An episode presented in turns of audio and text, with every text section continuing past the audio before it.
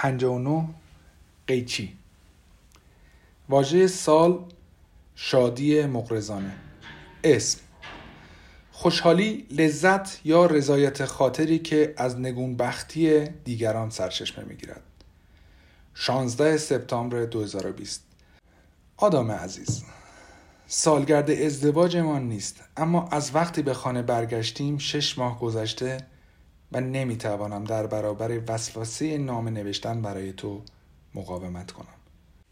ما موفق شدیم گذشته را پشت سر بگذاریم و دوباره یک خانواده ایم. من، تو، باب و اسکار خرگوش خانگی. گاهی وقتی چیزی را آزاد می کنی دوباره برمیگردد. هیچ کس درباره اتفاقات اسکاتلند چیزی نمی‌داند و لازم هم نیست بداند. اولش سخت بود. برای هر دو نفرمان. برگشتن به لندن و یافتن نشانه های زیاد آملیا در خانه ما. اما چیزهایی نبودند که کیسه های زباله زبالدانی محلی و کمی رنگ نتواند بپوشاند. برگشته این به حالت اولیهمان و همه چیز مثل سابق شده. کار در بترسی داگز هوم که غیر ممکن بود. چیزهای زیادی را یادآوری می کرد که ترجیح می دهم فراموش کنم اما مشکلی نیست. حالا شغل تازه ای دارم. یک نویسنده تمام وقتم. البته کسی جز تو نمی‌داند. شش ماه گذشته خیلی کار داشتم. قرار است سنگ کاغذ قیچی سال آینده منتشر شود. شاید اسم من روی جلد نباشد اما کتاب من است و استراب نداشتن درباره نظر آدمهایی که آن را می‌خوانند سخت است. بخش زیادی از زندگی واقعی ما به این رمان راه یافته.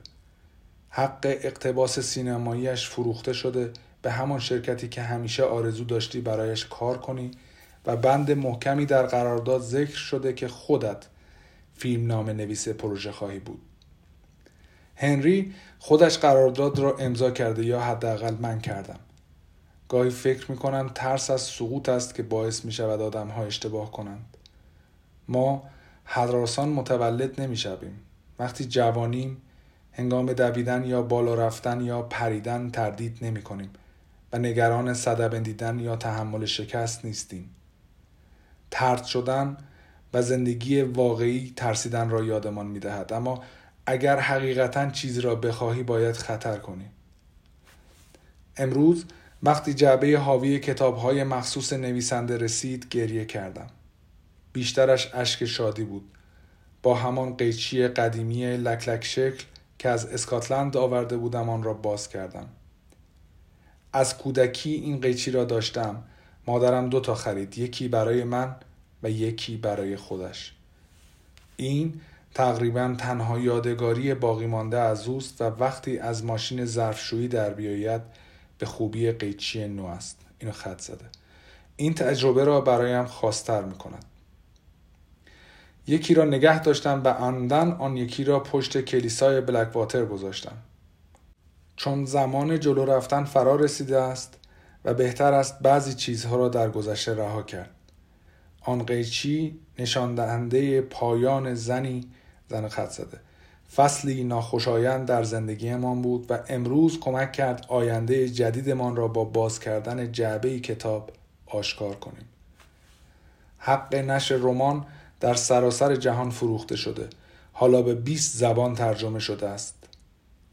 برای مهم نیست اسم چه کسی روی جلدشان است. هر دو می‌دانیم این داستان ماست و فقط همین برای هم اهمیت دارد.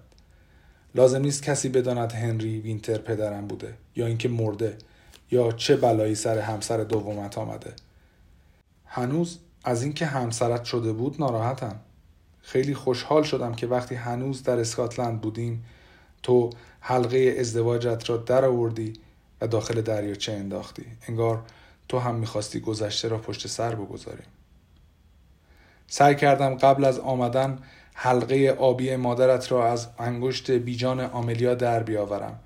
نه چون می‌خواستم آن را پس بگیرم بلکه چون از همان اول لیاقتش را نداشت. حلقه از دستش در نیامد. با اینکه سخت تلاش کردم آن را با چرخاندن و کشیدن در بیاورم و این بیشتر از آنچه لازم بود ناراحتم کرد. بعضی از آدمها پس از مرگ هم مثل زمان زنده بودن لجبازند.